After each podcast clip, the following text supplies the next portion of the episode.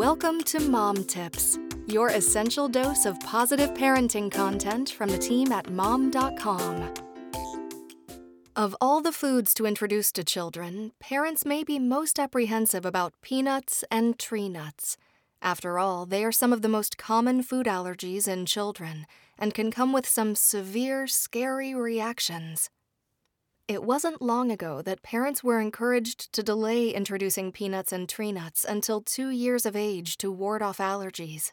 But now, science tells us feeding babies allergenic foods as young as four months can help reduce the risk of developing the allergy in the first place. Because a child's immune system is maturing in infancy, this form of exposure to allergenic foods at a young age trains the immune system to recognize those foods as safe.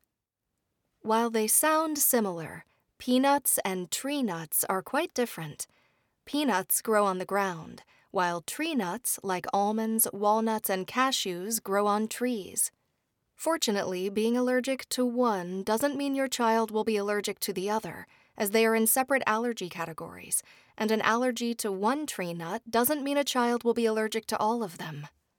Giving babies a whole nut or spoonful of peanut or tree nut butter can be a choking hazard, so try mixing the butter with a puree that you know your child is not allergic to.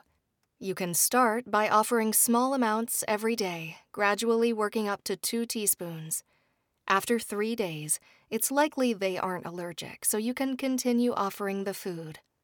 Before introducing any allergy risk food to your child, consult with your pediatrician who can help you make the best choice for your family. Tune in tomorrow for more mom tips.